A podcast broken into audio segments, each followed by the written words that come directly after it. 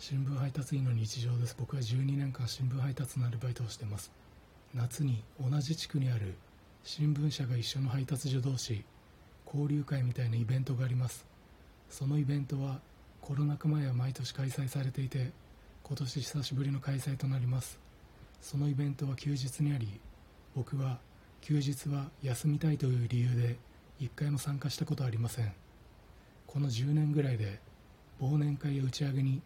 参加したい人は参加して参加したくない人は参加しないでいいみたいな多様性流れができたと思いますが